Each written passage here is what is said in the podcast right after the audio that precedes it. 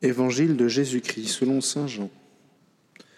En ce temps-là, Jésus disait à ceux des Juifs qui croyaient en lui, Si vous demeurez fidèles à ma parole, vous êtes vraiment mes disciples. Alors vous connaîtrez la vérité, et la vérité vous rendra libre. Ils lui répliquèrent, Nous sommes la descendance d'Abraham, et nous n'avons jamais été les esclaves de personne. Comment peux dire, peux-tu dire, vous deviendrez libres Jésus leur répondit, Amen, Amen. Je vous le dis, qui commet le péché est esclave du péché. L'esclave ne demeure pas pour toujours dans la maison. Le Fils, lui, y demeure pour toujours. Si donc le Fils vous rend libre, réellement vous serez libre. Je sais bien que vous êtes la descendance d'Abraham, et pourtant vous cherchez à me tuer, parce que ma parole ne trouve pas sa place en vous.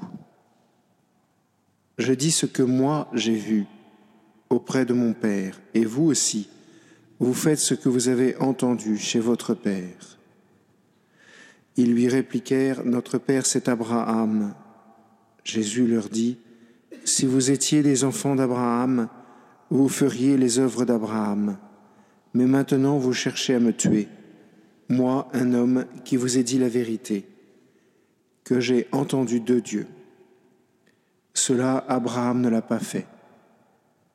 Vous, vous faites les œuvres de votre Père. Il lui dit, ils lui dirent, Nous ne sommes pas nés de la prostitution. Nous n'avons qu'un seul Père, c'est Dieu. Jésus leur dit, Si Dieu était votre Père, vous m'aimeriez, car moi, c'est de Dieu que je suis sorti et que je viens. Je ne suis pas venu de moi-même, c'est lui qui m'a envoyé. Dans cette page de l'Écriture, il y a plusieurs bonnes nouvelles.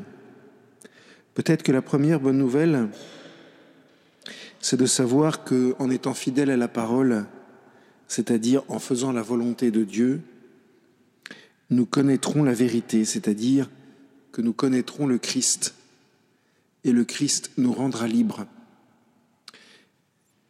Cela est confirmé un peu plus tard dans l'Écriture. C'est le Seigneur qui nous rend libres, c'est le Seigneur qui nous libère du péché, dit Jésus. Ce n'est pas nous qui nous libérons par nos petits efforts, avec nos petits points tendus et nos, décisions de début de carême qui subissent parfois un ralentissement, des égarements. Nos résolutions sont la plupart du temps faites pour être abandonnées